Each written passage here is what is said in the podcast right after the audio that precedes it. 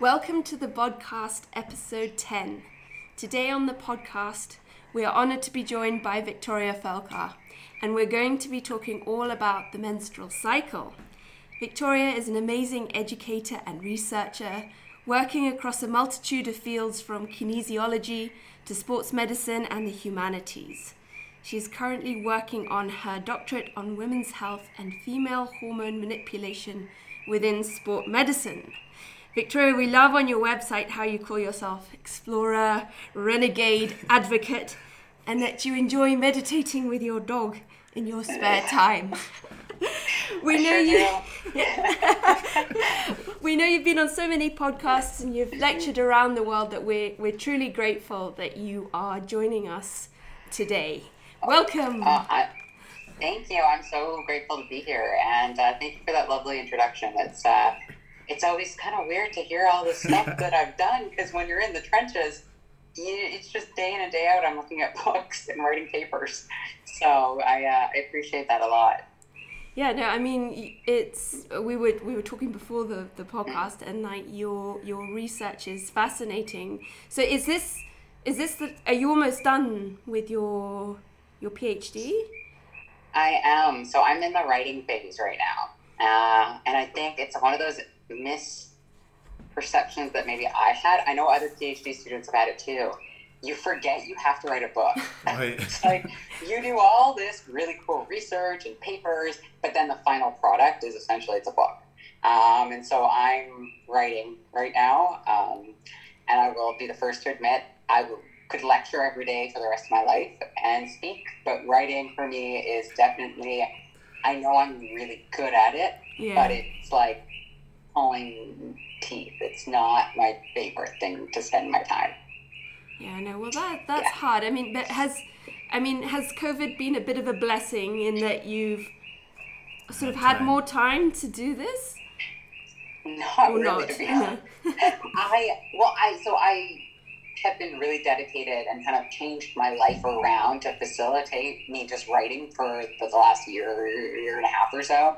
Um, and so with COVID, it really didn't change my day to day that much because Yeah. I'm like, okay, I'm getting up and writing today. Like that's that's about the same. There's been some some hiccups in access to certain resources because libraries have been closed all over the world. So if I had to go back into to get something from like an archive or uh, consult with somebody in a certain laboratory, I haven't been able to do that.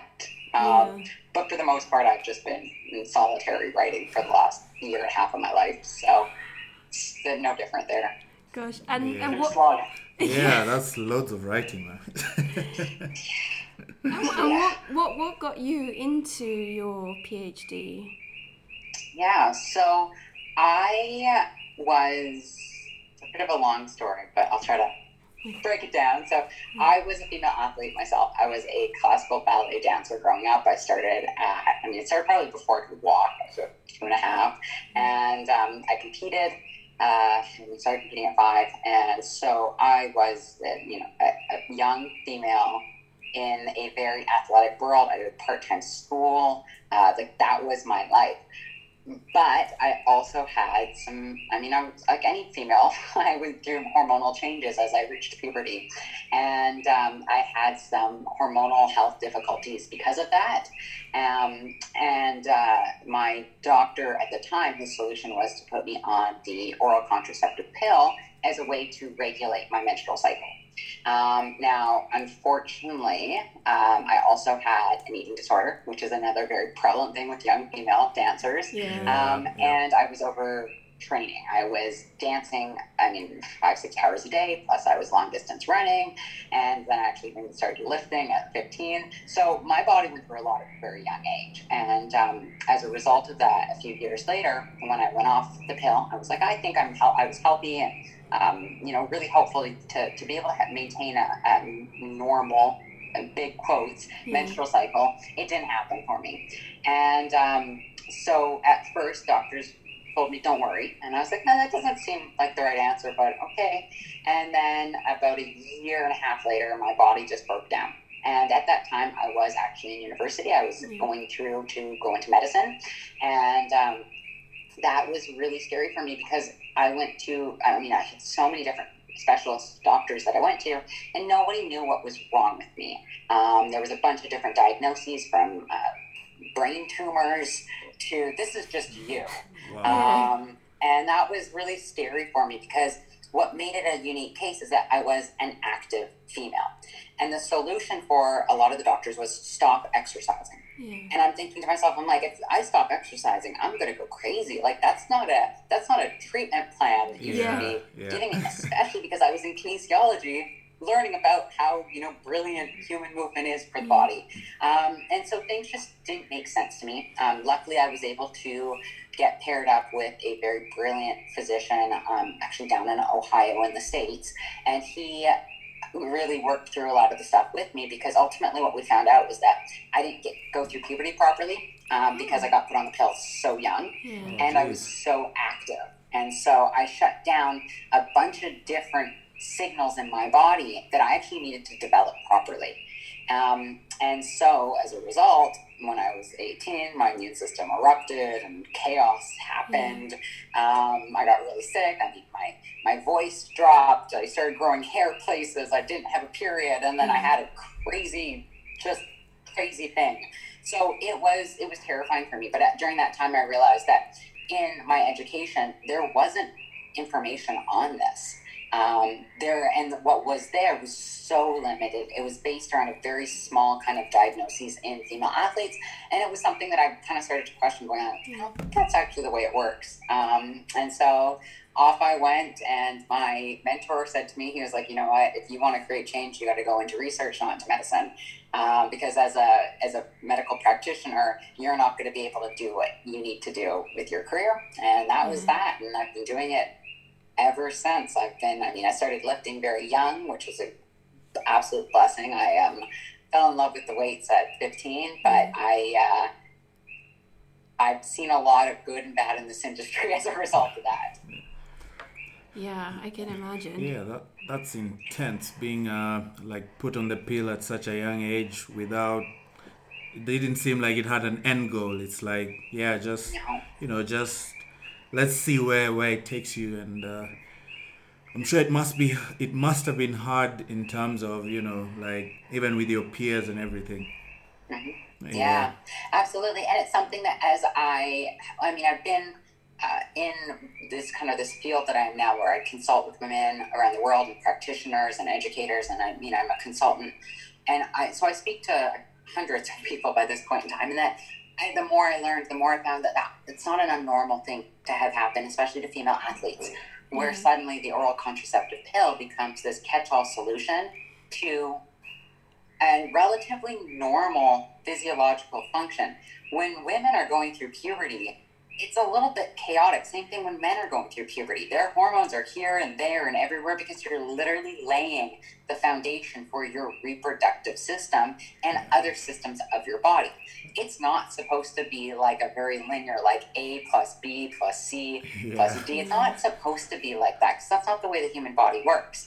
Um, and so, unfortunately, though, with the female, uh, especially the adolescent female body, that can become pathologized. It gets seen as being, you know, uh, say a, a heavy bleed is seen as something that is very um, worthy of medical treatment. hmm When the reality is, is that that for some women is what happens at first.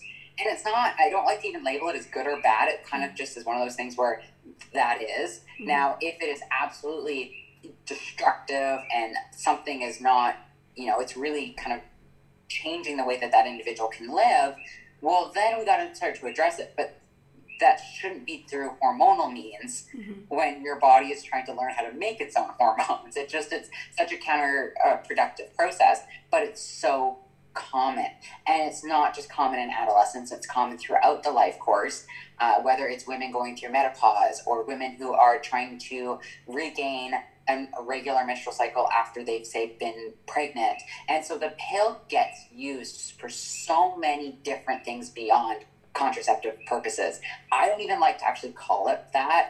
It's Yeah. funny with my research, I get a lot of slack for that because people are like, like, why do you have to make this so complicated? I'm like, well, because what you're doing is you're giving somebody synthetic estrogen and Yeah. synthetic progesterone.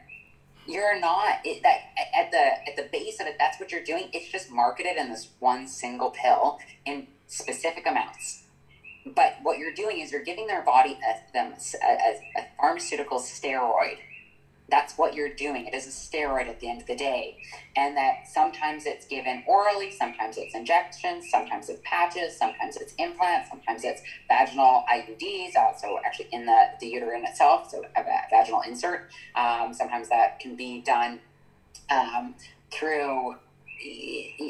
So anyway, long story short, there's just a bunch of different ways that they can do it. The pill is just the most common though, because it's the easiest. Yeah. But even within that, there's lots of different types of hormones that women can get. There's different durations of use. There's different uh, actual amounts of hormones that are being prescribed, and so it's not personalized. Yeah. Often, it's not even what the individual needs, um, because the use of those hormones it, it actually shuts down your body's ability to make its own hormones it is like a light switch where you shut down the connections between your brain, your ovaries. And it just it castrates. It's done. It, it you know and you turn that off, and that has very very very big implications for individuals. Yeah, and it just medicine it, just doesn't talk about them. well, that's right. Like you know, there's just there's no you you're just told to go on the pill. You're not told about anything else or what Absolutely. can happen or that it's a steroid. I mean, if if someone told you you were taking steroids, you'd be like, no, no, I'm not.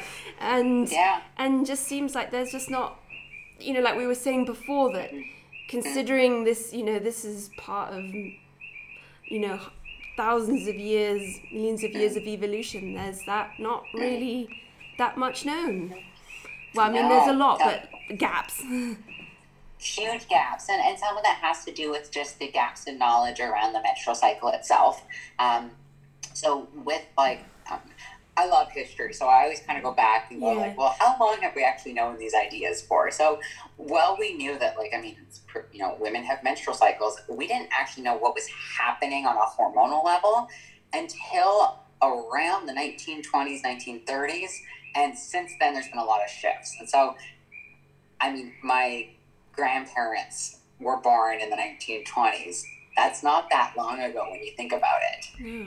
And at the same time that they were developing knowledge about the menstrual cycle, they also developed pill, the, the basis of the, the hormones that were used to treat it. So you were learning about the molecule estrogen, the molecule progesterone, and the molecule testosterone, and at the same time, they were developing the synthetic versions of them for treatment. And so these two things developed parallel to each other.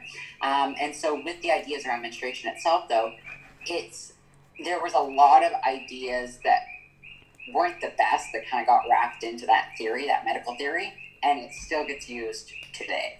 Wow. And unfortunately for the fitness industry, Yeah. they've latched onto that and ran very fast and far ahead Yeah. and have not looked back. And a lot of women are being disserviced because of it.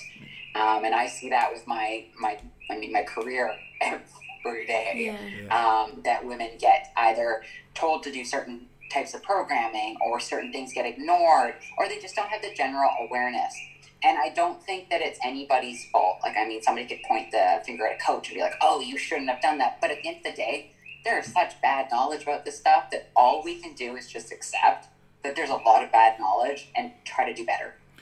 Um, do you do you think the reason for the say let's call it bad knowledge is due to say uh, taboo? Maybe guys don't like talking about the women's cycle. You know, like even you'd see like in homes. You know, when the when the boy is growing up, everyone is like, yeah, he's he's becoming a man, and but Yeah. when it's happening to the girl, it's like no one really wants to talk about it. It's like go talk to your mother, you know, like that's Yeah. that's woman stuff. So do Yeah, you think this could be one of the big reasons why research is so limited or no one has really well until you like taken yeah so much interest in it.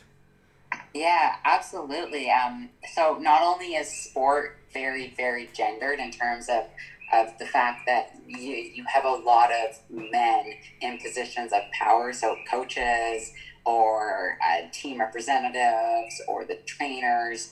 Um, so we have that aspect, and, and that ultimately, at least when I went to school, it's not like I was learning about the menstrual cycle in grade 12 biology class.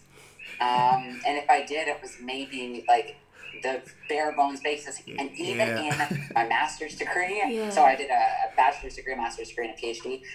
it- There's not a lot of stuff on the female reproductive cycle in exercise physiology. Um, advanced exercise physiology, you're not getting that information. So absolutely, there's there's aspect that aspect that there's just not this this conversation about it, and why that is. Well, you hit the nail on the head. It's one of those conversations that kind of has become very much um, like silenced, like hush hush. This is a woman's issue. Women need to deal with it. Uh, unfortunately, that's the furthest thing from the, the truth that it's actually you know it's really important for us to understand human biology and physiology for all people Yeah. um, not just based off of your age or your gender or your sex. Um, and so that is um, that is a really big piece, and that is also a big piece of. I mean, it's- the history. Going back back to the history, the history is just so complicatedly crazy, and I couldn't even make it up if I wanted to. It's stranger than fiction Yeah. um, with the certain individuals' ideas that got accepted and other people's that didn't, and how big pharma was paying for research and then also giving money, like making pills. Like it's just it. It would be the weirdest movie if I could make it because people would not believe that it was true. Yeah. And then in the context of sport, it's even more messed up um, because one of the reasons, for example, women weren't allowed to participate in sport was because of their menstrual cycles. So here's something that pro- it was used to prohibit women from participating in sport, and not that long ago.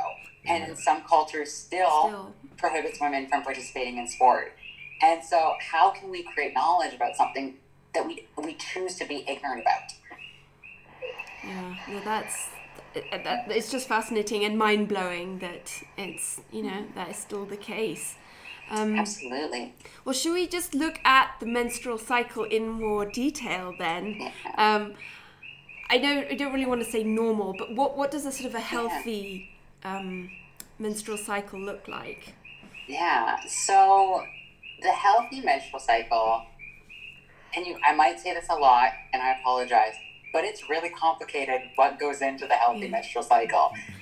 It's not as simple as you see. If you were to Google and you know menstrual cycle, you would get this cute little diagram Yep. of, of certain types of. Uh, it almost looks like a graph of things going highs and lows. Yeah. And first and foremost, that's actually an incorrect representation of what the hormones are doing. Oh, So, number yeah. one, Okay. I would say 99.9% of those graphs that you see are wrong. The, the data that know. they've used Yeah. is Yeah. incorrect. So, that aside, what happens for the menstrual cycle, um, what, what, I mean, what, what's actually going on is you have these interwoven layers of hormonal regulation that causes an end result. And often the end result that people think about is a bleed. That, though, is really not the end result that we should be focusing on. We should be focusing on something called ovulation, um, because ovulation is how the body uh, is able to maintain a healthy hormonal state. But let's go back to the very beginning. So, ovarian hormones, typically speaking, people think of two main ones estrogen and progesterone. Yeah. Now, that is a very simplified deal. There's a lot more going on there. You've got testosterone, different forms of estrogen. Um, there's these uh, these various kind of cascades of highs and lows happening not only within our our ovaries itself you also have things happening in your endometrium you also have signals being sent from your brain so your hypothalamus and your pituitary but then that also gets influenced by other parts of the body like your thyroid like levels of say iron. So if you're anemic that influences your menstrual cycle like psychological stress. So there is so many different things that influence these cyclical patterns of hormonal fluctuations. So not only do we have a lot of things happening but there's a lot of things that can influence it so the normal and again big air quotes menstrual cycle typically is it includes something called an ovarian cycle which that is a repetitive development of your follicles uh, your an ovulation process as well and then also something called a corpus luteum breakdown or demise. Um, and then you also have an endometrial cycle, and that's the proliferation or the, the building up of the endometrium. Uh, and then different glands that are kind of receiving information. And then, if all that goes well, and you also have sperm involved, we create conception, we create babies. Uh, that's the biggest difference between the bodies of men and women, is women mm-hmm. create babies. Um, that is, uh, and it's a phenomenal thing when you think about it, that yeah. our body creates life. Yeah. Blows my mind. Yeah, Still, every blows my mind, and I've been doing this for a decade. I get formed, and it's, it's, it's, a miracle. It's just a miracle. Absolutely. Now, if you don't have conception, there's a shedding of a layer in your endometrium that it results in the bleed or the menstrual cycle that people often think about. So, this process of all these different signals being sent and feedback loops and things breaking down and things building, although historically we've said that this happens in 28 days, it's actually a huge degree of variance, not only within individuals, but also across women. Um, so the average length, typically speaking, could be 27 to even 34 days. Some women's longer than that, and some women that's shorter than that. Um, and, it, and it varies so much. Um, within this kind of cycle, this process that's happening, there are typically speaking kind of like two main phases. One is called the follicular phase, and one is called the luteal phase. And it's a very simplistic way to describe it, but it works for especially for our purposes when I don't have like I can't show my graphs yeah. and everything else. Yeah. So use my whiteboard to draw pictures. So the follicular phase is typically speaking when estrogen is highest and the process of estrogen working with some pituitary peptides as well, or, or hormones, um, there's different processes that happen that lead to this process called ovulation. Once ovulation happens, and that happens at mid cycle, then we open into the luteal phase, or kind of like the part two of our menstrual cycle. And that's when progesterone is highest and estrogen is still being created, which is number one thing that you see wrong with those charts is they show estrogen being bottomed out at zero. Yeah. Estrogen is still there. Um, and that though progesterone is at its peak, and then progesterone starts to drop, estrogen drops, and that's when we have our bleed or our menses. During menses, the whole cycle starts over again. So the beginning of the menstrual cycle actually starts when somebody starts their bleed. Day one is day one of menstrual cycle because after that, a bunch of hormones kick again. Estrogen goes back up. You go back into your follicular phase. That carries out to mid cycle, mid cycle, ovulation, ovulation goes into luteal, luteal goes back to the beginning. And we have this cycle that gets repeated um, when most women multiple times throughout their, their life course. Mm-hmm. Um, and that no two cycles are often the same for the entire duration of their life course. Um, some women have differences in duration.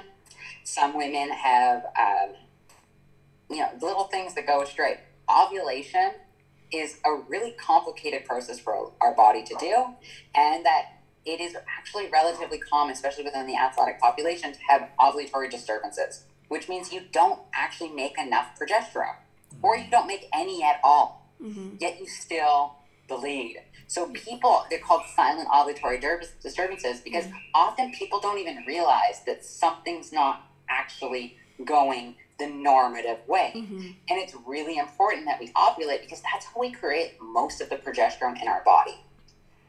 If mm-hmm. we don't ovulate, we don't create most of the progesterone. So that is huge to know that. Yeah. If you don't create progesterone over time, there's consequences for that. No different than if somebody has high testosterone or low testosterone, high estrogen or low estrogen. For women, because that process is so, so, so important, we really should know a lot more and talk about it a lot more, but unfortunately we don't because we focus on the bleed. Like that's the biggest thing and the biggest variable involved with the menstrual cycle. And while it is really important, I really try to get that across to people that ovulation is critical. And that literally means the release of the egg from the ovary. And this process is key because this is what leads to pregnancy if there is conception. Mm-hmm. Now, if there isn't, it leads to the creation of progesterone. And so that kind of coordinate, there's like the, that coordination of kind of events that lead to that process. It involves our brain, it involves our ovaries, it involves our endometrium, but it also involves the environment within our body and the environment outside of our body. One of the biggest reasons why women don't ovulate is stress, and stress of all types. And it's a very kind of, if I look at it from a very evolutionary perspective, why would a woman's body want to make a baby if she's stressed? Yeah. Whether that's too much food, too little food, too much training, too little training, not enough money, social stress, breakups, death, grief, or things internally like, um, you know, like I mentioned before, anemia, or certain types of nutritional deficiencies, certain types of imbalances, whether that's with their thyroid, or say they've got a gastric ulcer and they're not actually able to absorb their food properly, and then their body senses they're starved when they're not because they're eating. There's so many different nuances and, and complications with this that get forgotten within not only medicine but within the physical fitness world because they don't talk about ovulation. They talk about the bleed as being the most important thing. Yeah, and I guess that gets com- confusing because if you you think you're you're healthy and you, you bleed, but Yeah. like you say, you might not be ovulating, and and I Absolutely. mean, and then progesterone has so many other benefits. Um, Yeah, huge, huge amounts, and and that's where it it gets confusing for a lot of people because we've become almost so in tune to this. Like, if I'm bleeding, I'm good. yeah, If it's happening at the same time every month, I'm good. If it's happening for the same amount of days, I'm good. If it's about the same um, volume, I'm good. And it's so uh, important to know that that's only a small piece of what's happening at the end of the day. Um, and that there are many different things that can cause kind of periods to go like bump to not actually go the way that they're supposed to go. yeah, So you can have a shortened phase. So remember how I said that at mid cycle is when you go from follicular to luteal. Well, some people can have a shorter luteal phase, meaning that they ovulated not at mid cycle, but a little bit too close to when they started to bleed. Mhm. Some people can have an extended luteal phase, meaning that instead of it being, say, somebody has a 14 or a 28 day menstrual cycle, and day 14 is when they should ovulate, all of a sudden they're having ovulating at day 14, but they might not have a bleed until day 40. So we now have a very long, we've got an extra 12 days there, uh, which extends that luteal phase. You can also not make enough progesterone. You can have imbalances with um, estrogen as well, high or low. You can also have imbalances like high or low progesterone. Uh, you can have the timing being off in terms of one cycle, you have 28 day, and then you have a 32, and then you have a 40, and then you've got nothing for a couple months, and then it comes back, but it's only really light, and you don't really know what's going on.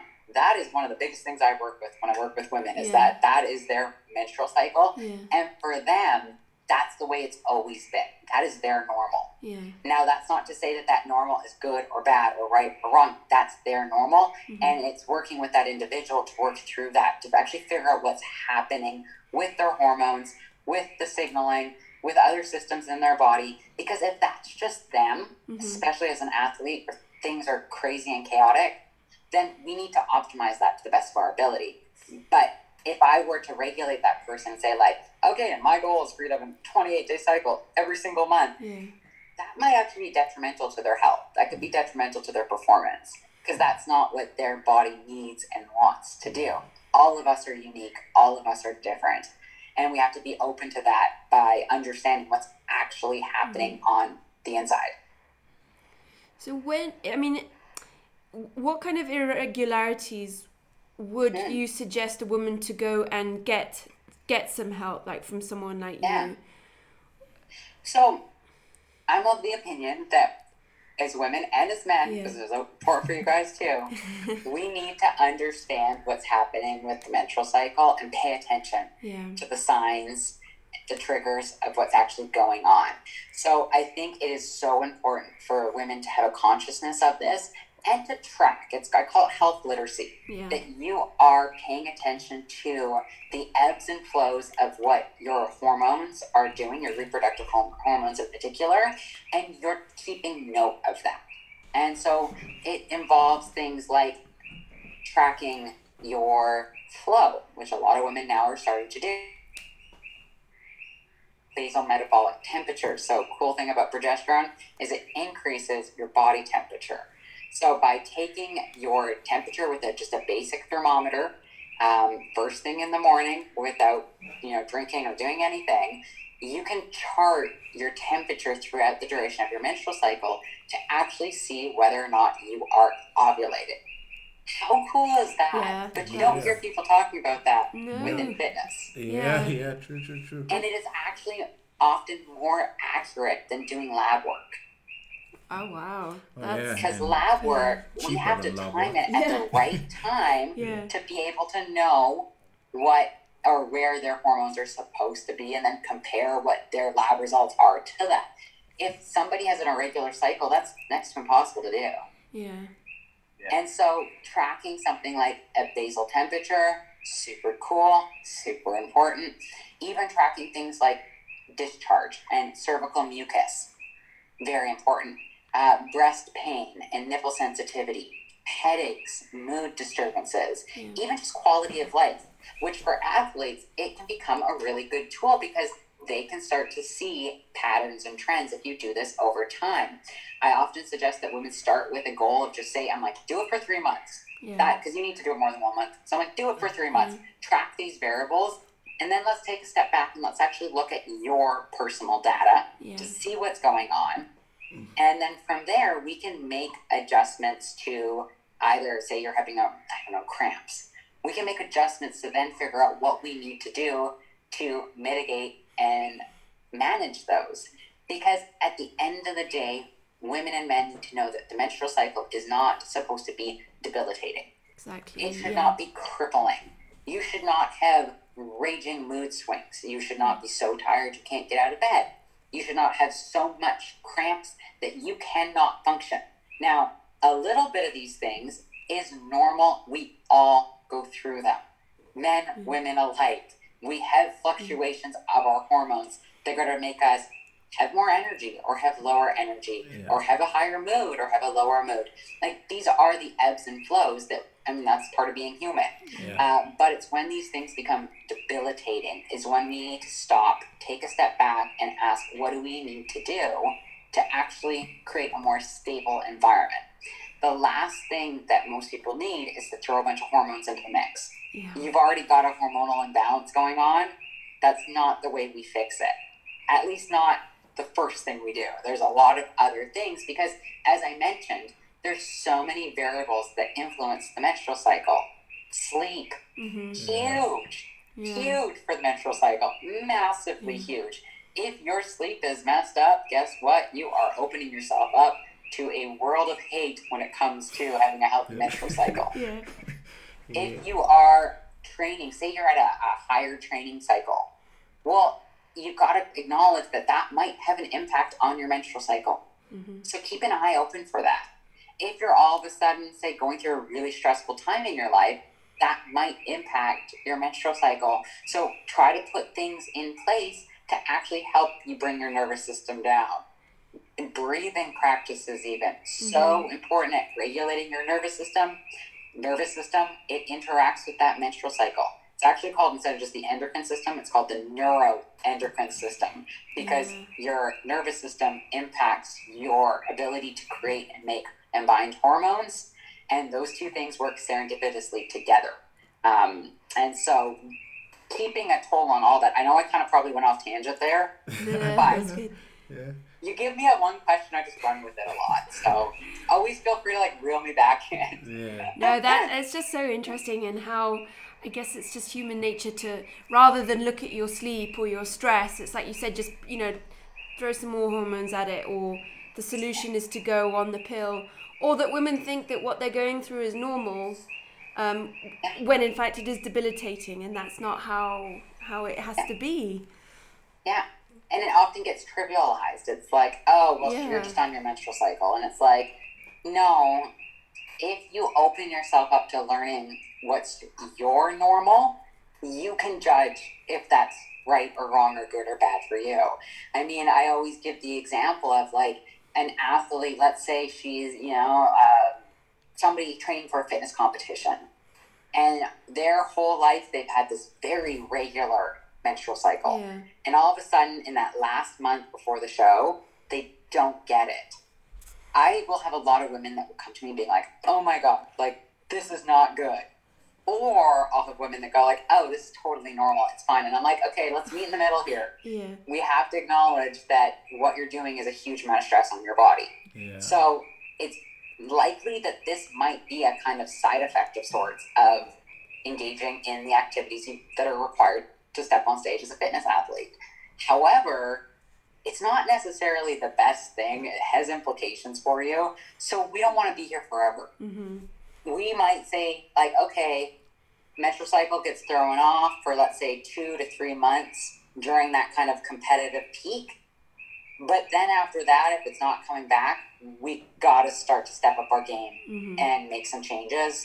Uh, not only that, is we can be doing things throughout the entire prep, so that's not as likely to happen. Yeah.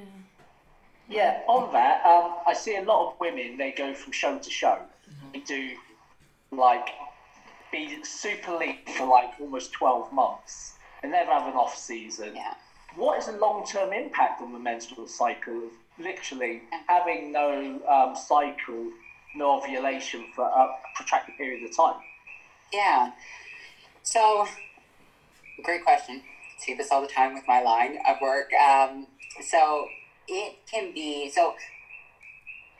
The biggest issue is you're not actually in a healthy state if that's happening.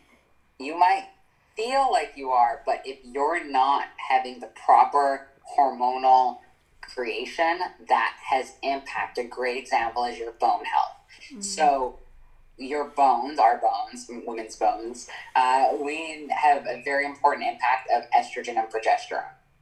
If you're not creating progesterone, you're not preserving the bone that you're making. You might only be 30 years old right now, but you're creating and preserving your bone for once you go through menopause and you're no longer making those hormones. You have a very limited amount of years to make and pr- like safeguard your skeletal system. Mm-hmm. Wow. And if you don't do it in that period of time, Yeah. good luck, Chuck, if once you hit menopause. Unless you're going to go on like, uh, I mean, hormone therapy, but Yeah. ultimately you have this set period of time for something like even reproductive function, so the ability to actually conceive. For some individuals, it gets harder the longer that you are um, have either an anovulatory cycle or complete amenorrhea, which is no bleed. Mhm. A lot of that also relates to like your period. The, uh, I I always use the word period to mean time, and I talk about periods. Yeah. I gotta stop doing that. So it also relates to the phase of time when you were going through puberty itself. So that age of let's say around 13 to 18 years old. So if during that time you did not create the proper kind of foundation for your reproductive life cycle, it is really hard to get your menstrual cycle regulated once you lose it in your reproductive prime, which would be about that 18 to 20 years old all the way till perimenopause. Mhm. So that's the time that your body is like, it's supposed to be making and creating hormones and making a place for babies to actually exist. And I hate that I always bring it back to uh, fertility because it's not all about fertility. I mean, there's lots of women that they don't want kids, and I mean, Yeah. I'm one of them. That's fine. However, we have to recognize that the hormones are doing a very important job for so many systems. Yeah. Our brains, our neuro function relies mm-hmm. on mm-hmm. regular ovulatory cycles. Oh. Our thyroid relies on mm-hmm. that. Our relaxation and ability to have calm, our ability to grow muscle, to lose fat. So there's this certain important mechanism that hormones play in our body that's so much more than just you know making babies or having a, a regular reproductive cycle, Mhm. but it all plays together. it all plays together. So sometimes I create these, these simplified kind of examples, but it's only to illustrate that at the end of the day, that's what our body wants to be able to place to do. And to do that requires a lot. So, kind of going back to your question, it really is no different if you're a man or a woman. A lot of people don't actually talk about the fact that men crush their reproductive hormones when they maintain being lean for an extended period of time. Yeah. Oh, Just like women have what we call hypothalamus pituitary ovarian dysfunction or uh, functional hypothalamic amenorrhea is a term that gets used a lot that I don't always agree with that, but essentially what it means is you're not creating an environment for the proper signals to be sent from your brain to your reproductive organs, your reproductive organs back to your brain. That feedback loop you've interrupted because you're under so much physiological stress. And that that over time has an impact on your ability to recover from it and also your ability to maintain your athletic goals. Yeah. Uh, that's a big piece. You start to see women all of a sudden that they might have gone from show to show to show, and they might not have had that menstrual cycle from show to show to show, and all of a sudden now their hair is falling out. yeah. They can't lose any more body fat. They start gaining weight, and they're going, "Well, I'm no longer that athlete, but what do I do?" For men, it's the same thing. It's like, Yeah. what do I do? I, you know, I, I want to have kids, and my sperm count is zero. Yeah. It's, What do I do? it's kind of interesting because guys and girls get lean to try and be attractive. So, but it Yeah. it tends, it's like it's the other way around. You're getting leaner and you're messing with your reproductive health. Yeah. And, and Yeah. wow. And some people's bodies are more resilient to that, right? Like there's a lot that goes into that um, from, I mean, your genetics and then the environment that you put them in at certain very critical growth phases. So for the human body, there's certain critical phases that our body is creating certain pathways, certain connections, and it's not just with our reproductive cycle. It can even be with our ability to sense pain. There are certain trajectories we have in our timeline that actually allow us to develop the proper roads. For lack of a better metaphor, Yeah. it's like road work. We're, we're literally paving these roads. And so for some individuals, they might have certain things that have kind of just these little tweaks that have gone off along the way. Say they had uh, pneumonia as an infant, and then they had to be put on, you know, certain types of corticosteroids, and then that kind of shifted and altered in their genetic framework, and mm-hmm. now they don't absorb certain nutrients the right way. And then, you know, mm-hmm. maybe they're 13 years old and they get put on birth control, or they have a car accident that leaves them with a head injury that then influences their brain's ability to send signals. And because they don't have that proper framework because of that, you know, episode with pneumonia and how their body reacted and responded, now they've got this other little bump in their body's ability to recover, restore, and maintain normal physiological function. So you start getting a bunch of these little bumps, and it gets harder and harder and harder to recover from certain types of triggers and stimulus, whether that is a hypocaloric diet, whether that is overtraining, whether that is you you know overcoming a certain uh, infection or some type of other uh, ailment or disease. And so, really, for us as athletes, it's reminding ourselves that stress is inherently inhibiting for our body. Athletic performance is inherently inhibiting for our body because it is a stress at mm-hmm. the end of the day. yeah.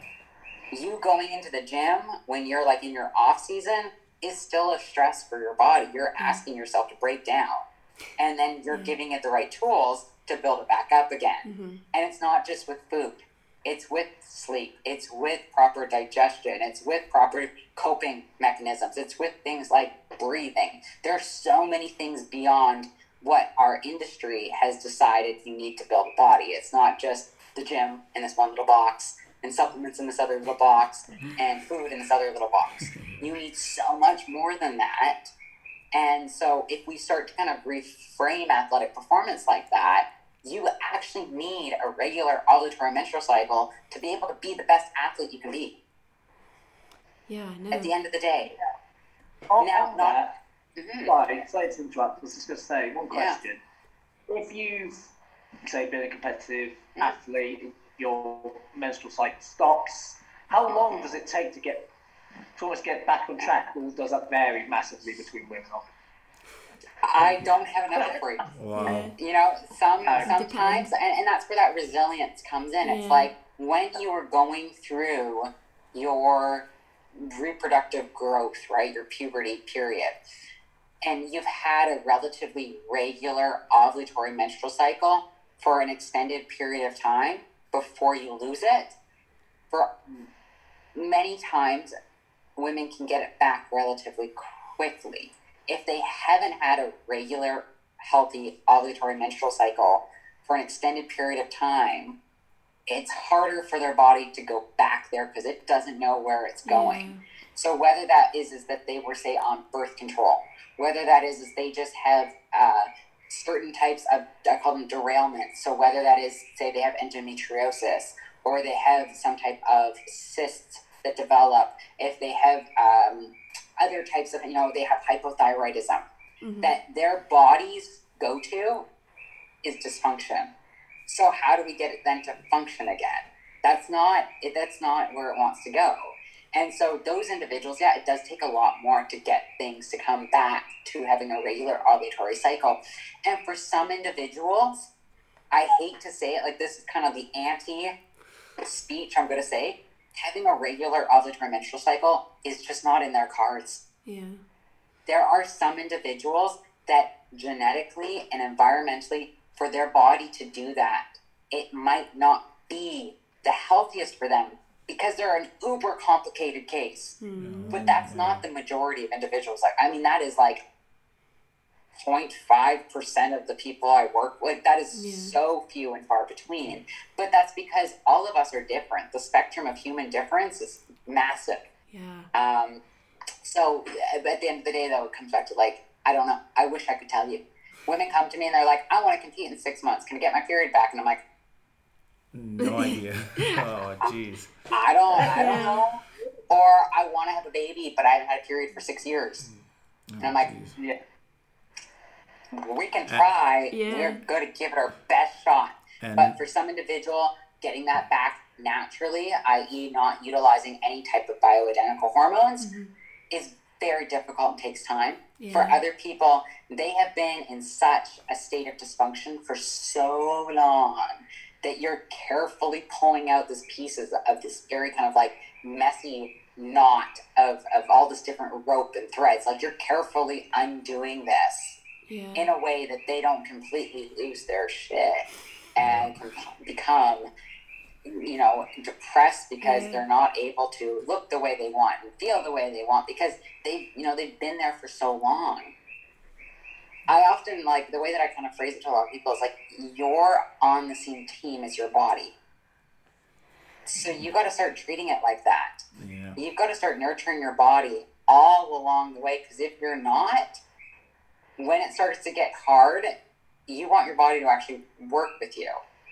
And for a lot of women they are fighting uphill backwards because they not only might say have menstrual issues they also have um, emotional issues about their body image they Mhm. might feel the perception that they need to stay lean huge amounts of stress lack of self-confidence and self-esteem and everything else those things aren't going to help you regain your menstrual cycle they're going to make it harder Yeah, yeah. those are stress at the end of the day, and your body senses it as that. Yeah. And and in So the perfect storm would be being put on birth control at an early age, then being a competitive athlete, then deciding I'm not going to be on birth control. I want to try and have a baby or fertility and try and get it back because you know so much has gone into those first formative years. It's you know it's going to take a while to rebuild, as you said, the road road Yeah. back to where you need to be, homeostasis. Yeah, and now throw in an eating disorder in there. Throw in early childhood sports specialization. Say they were a football player as a young girl. Um, throw in some genetic abnormalities, and we have ourselves my my nine to five consulting practice.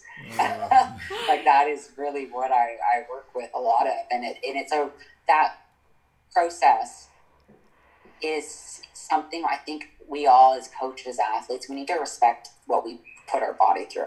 That's what I mean by we got to be on the same team as it. Um, Yeah. And also lay out those realistic expectations of like, this is, we got one body. That's all we got. Y- Yeah, Yeah, so on and, that coaching, how can coaches assist in assisting mm. their athletes in one training around the menstrual cycle to get Yeah. one peak performance, but also with health, trying to balance health as well. That is one of my favorite questions to squish is should an athlete's training be programmed according to their menstrual cycle? I loathe it. You know why? How do we do it Yeah. if we don't even know what the heck is happening on the inside? yeah. Yeah. Because a lot of those ebooks and programs, or even just descriptions of what estrogen is doing and progesterone is doing, is based off of this archetype of the perfect, perfect menstrual cycle Yeah. that happens every single month like clockwork. That is not reality, and that is especially not reality for most athletes mm-hmm. Yeah. because we are putting our body through so much stress every single day throughout our athletic career. So it is the most unrealistic approach to training. Now, I am all for training for an individual. And if that individual has a menstrual cycle, cool. We can work with that. But just on its basis of like the the idea, and there's so much of this stuff floating around right now. Um, it's just it's built on so many key assumptions, like that women have this predictable, stable menstrual cycle, that reproductive hormones follow the same scientifically proven trajectory every single cycle, that hormonal fluctuations in estrogen and progesterone result in the same net impact each cycle. You see these training plans that say, hey, go more for strength during this phase, and Oh, oh, yeah. go more for endurance in this phase Yeah. because th- your estrogen is high and you've got this type of like metabolic function happening as a result of that. And it's like, that's hogwash. Yeah, I read that, That is- today. I, yeah. I, I was telling Clea about it. Yeah. It's, it's hogwash. it also assumes that every menstrual cycle is going to be ovulatory. Yes. Yeah. Yeah. It, it says that the changes in ovarian levels of estrogen and progesterone are critical to performance. We don't know that. Mm. That there is not proven science on that. It assumes that all women are the same, Yeah. and it assumes that there's actual research to support this practice, and there's not. There's simply not at all. And so, like I mentioned, like even that that diagram that I see, uh, and I mean anybody can if you just Google like menstrual cycle or phases of menstruation, and you look at there's like these little peaks and valleys. I've actually had coaches that are like, "Oh yeah, I developed a training program based off of that," and I'm like, but you don't actually know what's happening. You just Googled this, you saw that estrogen was apparently higher in the first half, progesterone was higher in the second half. Then you Googled what estrogen does to your muscle or your strength or your speed or your endurance. You Googled what progesterone does, and then you call yourself, you know, an expert and write a program and sell it to the, the masses. I'm like, but you're based this whole thing on an on a myth like that relationship like so just to give you guys an idea in a normal ovulatory menstrual cycle estradiol which is the form of estrogen um, that we're talking about it peaks to about 240% above its low so it rises about 240% from its lowest place Progesterone, it's about 1400% increase if you Google, you're going to notice that estrogen and progesterone with those diagrams look like they're rising at Yeah, the same the same. amount. yeah. wow. yeah. That's in an ovulatory cycle. So now let's talk about when women have an anovulatory cycle. What's happening? Let's talk about when women have, say, a, a increased luteal phase. What's happening? Let's talk about when they're amenorrheic. What's mm. happening?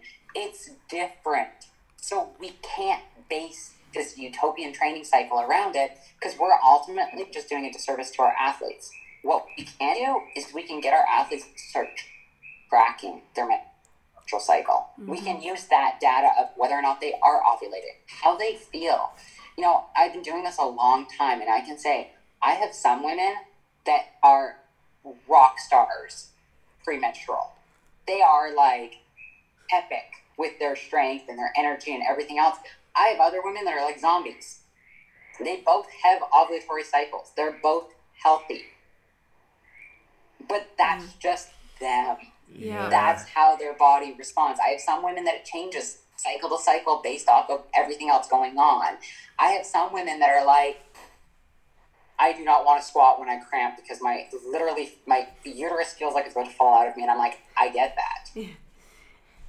I'm going to listen to you and yeah. what your feedback is, and not what my little cute program is telling me to do. Because no matter where your hormones might be, if you have say increased blood flow to your endometrium and you're feeling it, you might not actually have proper pelvic floor strength to be able to do that that exercise in a healthy way. Mm-hmm. Yeah. But if I put my blinders on as a coach and I just go like, "Oh no, but you're at the optimal phase to do this like three rep max test," yeah. I'm failing. Like I am failing this whole plan of me trying to actually create a good athlete. Um, so my like my biggest piece of advice for athletes and coaches is to actually track biomarkers mm-hmm. that are important to understand the ebb and flow of an individual's menstrual cycle. Learn the athlete and build your own data. Mm-hmm. And if you want to begin to understand this on a more theoretical level, go to the research. Do not go to the internet web of you know Instagram and start looking at all these cute programs. Go to reproductive physiology and learn about. Let's just say let's learn about the the endocrine signals. Let's learn about what a reproductive um, cycle looks like in an individual. Let's learn about some of the science behind it so we can apply that to our individuals we're working with. Rather than reading some type of blog post about the menstrual cycle that's not even giving you correct information because you're not doing your homework mm-hmm. and then you're not applying it to that individual. So, another big thing is that yes, we have our menstrual cycle, but we have so much else going on. And men and women alike, we have so much going on that as coaches we need to be paying attention to we can't just be thinking, oh, women have our menstrual cycle, therefore we can create this training program that's like a two week on, two week off kind of deal, and then they deload during their bleed, and then we go back to the beginning. And, you know, as women, it's like menstrual cycles do not define us. Yeah. So don't yeah. make them define our training. Yeah. They do not make us a greater or less athlete. They are part of our blueprint and that's cool because men also have things that are part of their blueprint, and men and women alike have more things similar than dissimilar. Mm-hmm. So let's start yeah. to program for the individual. You know, if I had an athlete that was, say, in university and doing exams and their stress level was through the roof, would I be doing, let's say, a peaking cycle for powerlifting during that week? No. Nope. I'm going to listen to them and know that their stress is incredibly high. They're probably not eating properly. They're probably not sleeping properly. So, would that be the best for them? No. Even if I've done this beautiful, like undulating, periodized 12 week program and that's where it's supposed to be, if that's not optimal for that person, it's just not optimal. We need to know that and adapt. Mm-hmm. The only way we can adapt is if we understand what we're actually doing we understand the information and ideas behind it. And that idea of, of athlete centered coaching, for me professionally, that is a big piece of what I do and what I'm trying to get across to people because that truly is how we can create sustainable athletes yeah. and healthy athletes. Because, like I mentioned, performance is inherently inhibitory. Yeah. We're breaking ourselves down. So let's actually start building ourselves up. And each of us are different we come into this world even with difference. So we have to start acknowledging that. Even the phenoms, the people that you're like, oh my God, you were born to compete, and they still have these derailments. Or they might be at their prime athletically, but maybe mentally there's a lot going on that they have to work through that's actually not great for their performance outcomes or their longevity. Yeah. So we have to look at that whole thing together as coaches, um, and kind of just sort of reiterate the fact with women, it's it's knowing that yes, we have these hormonal fluctuations that happen. Yes, we have them, but they should not be debilitating for us. They might cause shifts in our performance, but so does that exam period. So does that breakup. So does that, you know, inability to eat a meal because you're rushing from a job to another job. Those also impact our performance. So let's not put all of our eggs in the menstrual basket, but let's still Yeah. know that we have one. Yeah.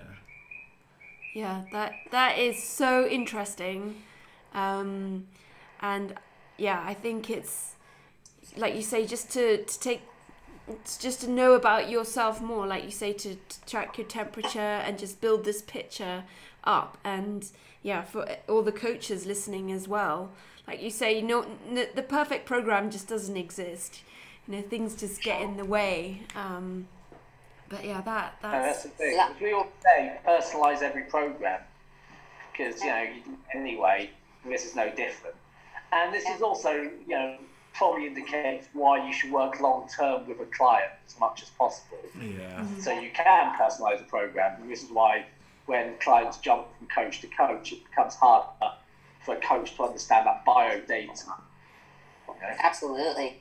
And honestly, I also think that the, the greatest relationship that we can build is the one with ourselves. Mm-hmm. And so, as an individual coming into a say coaching relationship and being able to say to your coach, like, I'm totally going to own this one because this was me back in the day. Yeah. I'd be like, you are really good at what you do, but I know that I know me more than anybody else.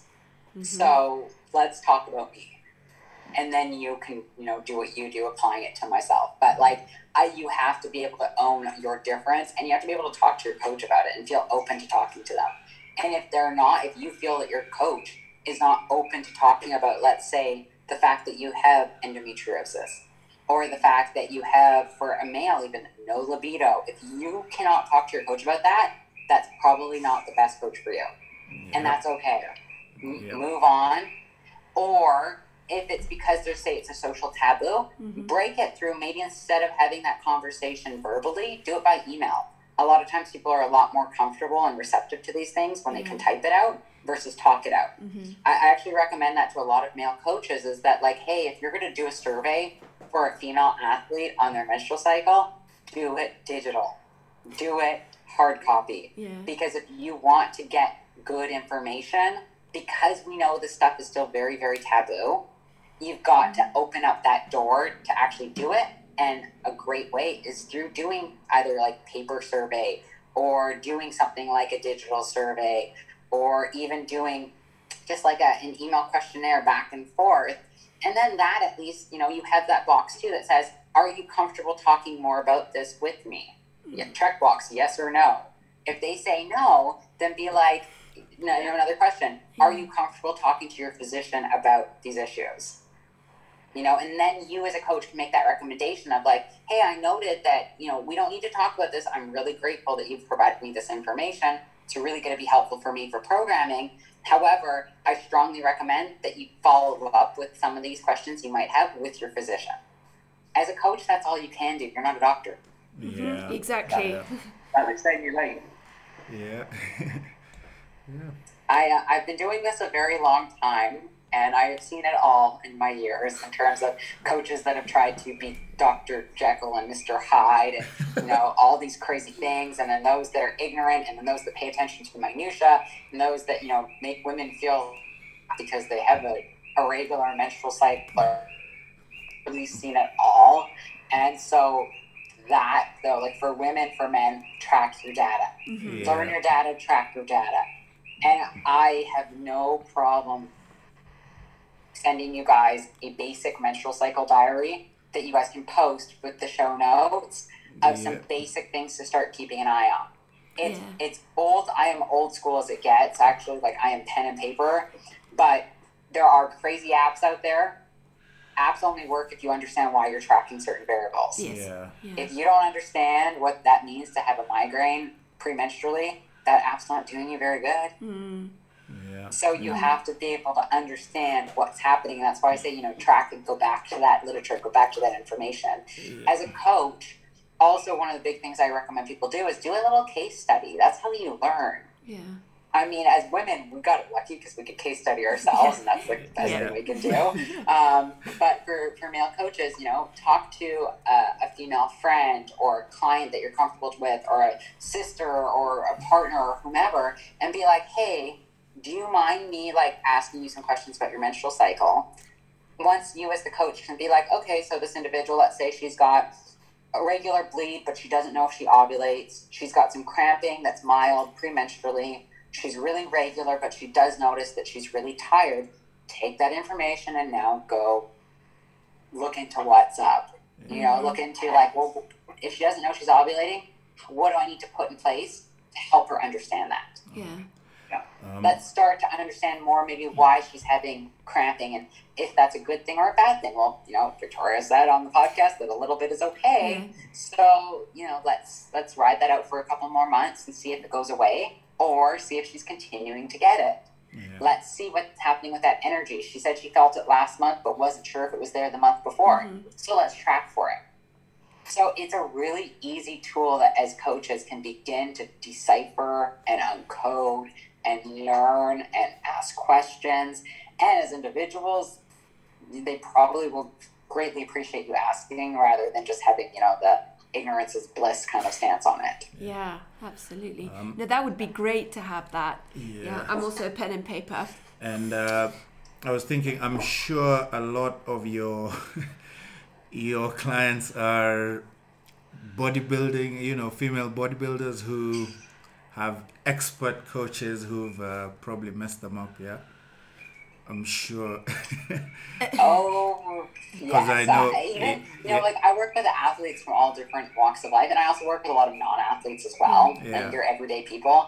But the athletes that, especially in the last, I would say, five years or so, are those that have like even those that have respectable coaches. Mm.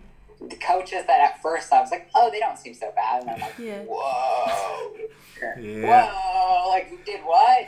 yeah, they're just experimenting with the client. oh, jeez. That's scary. Very.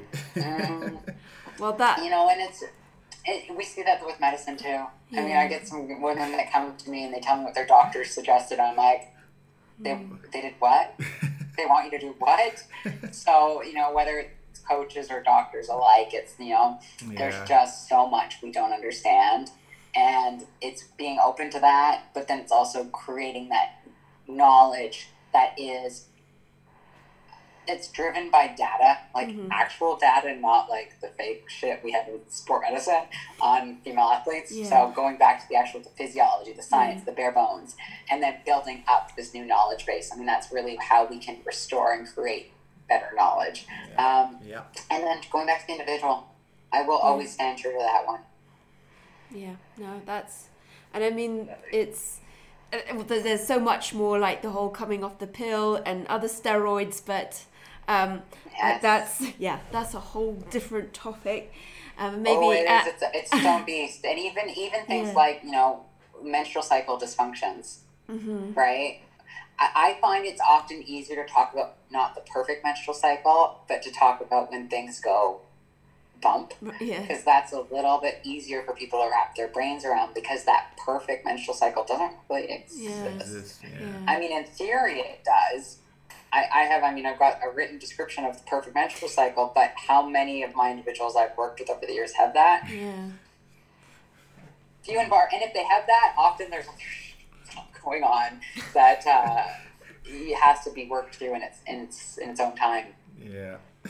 yeah, no, so, so interesting. And then may, maybe Andy will, will hunt you down again for another Uh, episode on, absolutely. on I, all I of love, that. I love what you guys are doing because you guys are building this knowledge at the ground up, right? And Yeah. it is so cool to be able to be on this show with you because it's it's exciting. As somebody, I've been in the fitness industry for 15 years. Yeah, So I've seen huge Wow. shifts in the North Yeah. American kind of like Western fitness mm-hmm. culture in the last five, first so five to seven years, I would say. And as a woman, especially like I was in the gym culture before it was cool to train weights, Yeah. right? Oh, But we still had that fitness culture. We still had that idea. So for you guys that you're at that ground level, so cool, and you're doing it the right way and that thank is you. awesome.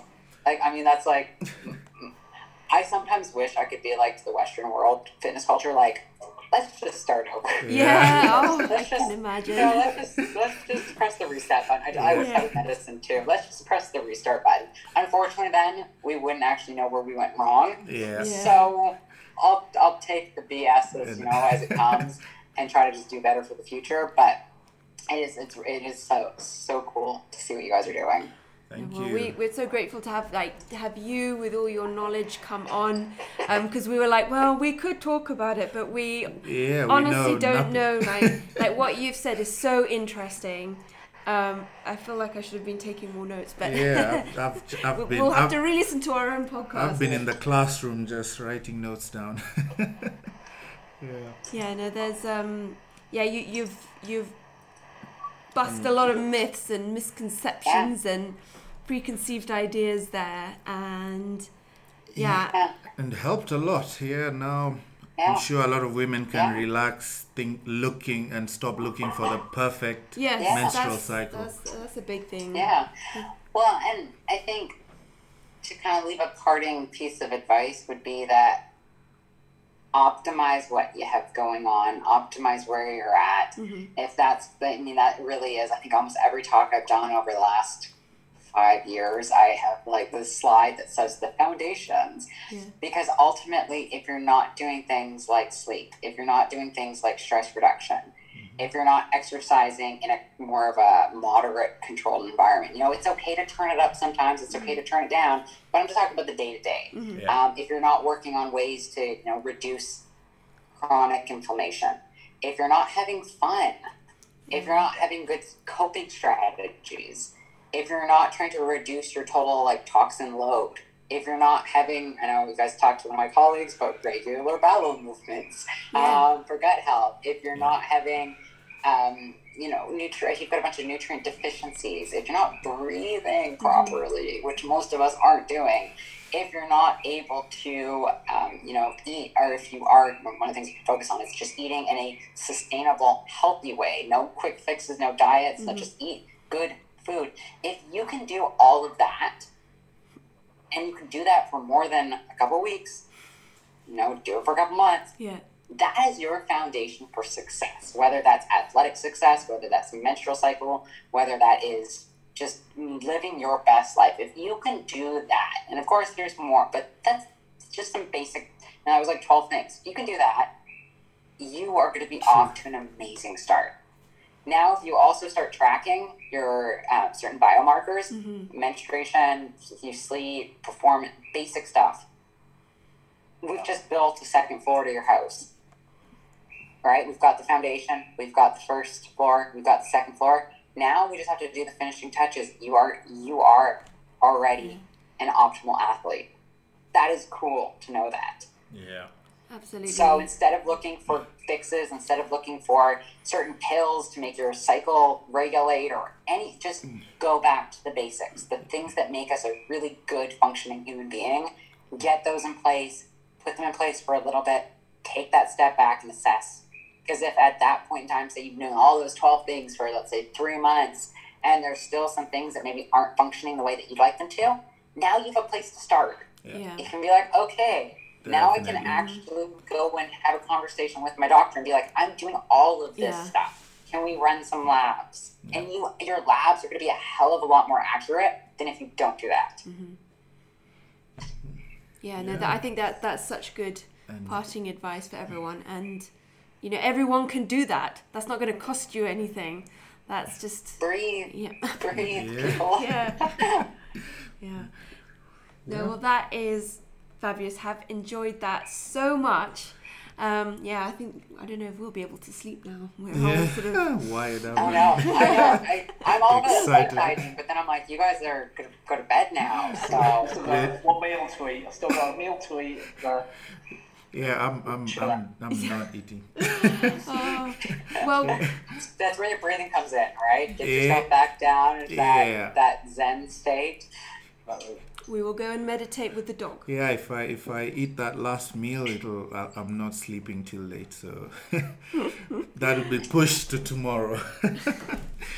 Oh, yeah, You know what? I talked to a client about that yesterday for like an hour. So you're- you're ahead of some of the people I work with on that one, where they just try to push it, push it, push it. Ah, yeah. yeah. You know, sleep is sleep is queen or king. It, it, we need that. And Yeah. if we don't have that, we break down faster than anything. Yeah, I know, true, true, true. sleep is life. Well, thank you again so much, Victoria, and You are I most hope welcome, your guys. Yeah, your writing you. goes well. Um, Thank you. we will be sending Thank you. positive vibes to your Thank you. PhD. Yeah, It will be it will be done soon enough. So it's you know the the hard work is done, and now it's just the writing and Yeah, and ultimately this is the type of stuff that gets me motivated to sit down and write Mm-hmm. yeah. because I know the, the the sooner I finish writing, the sooner I get to go back to doing Into Yeah. yeah, more of this. exactly. So Well, good. thank you so much, Thank you again. you guys are welcome. and good luck. Thank you.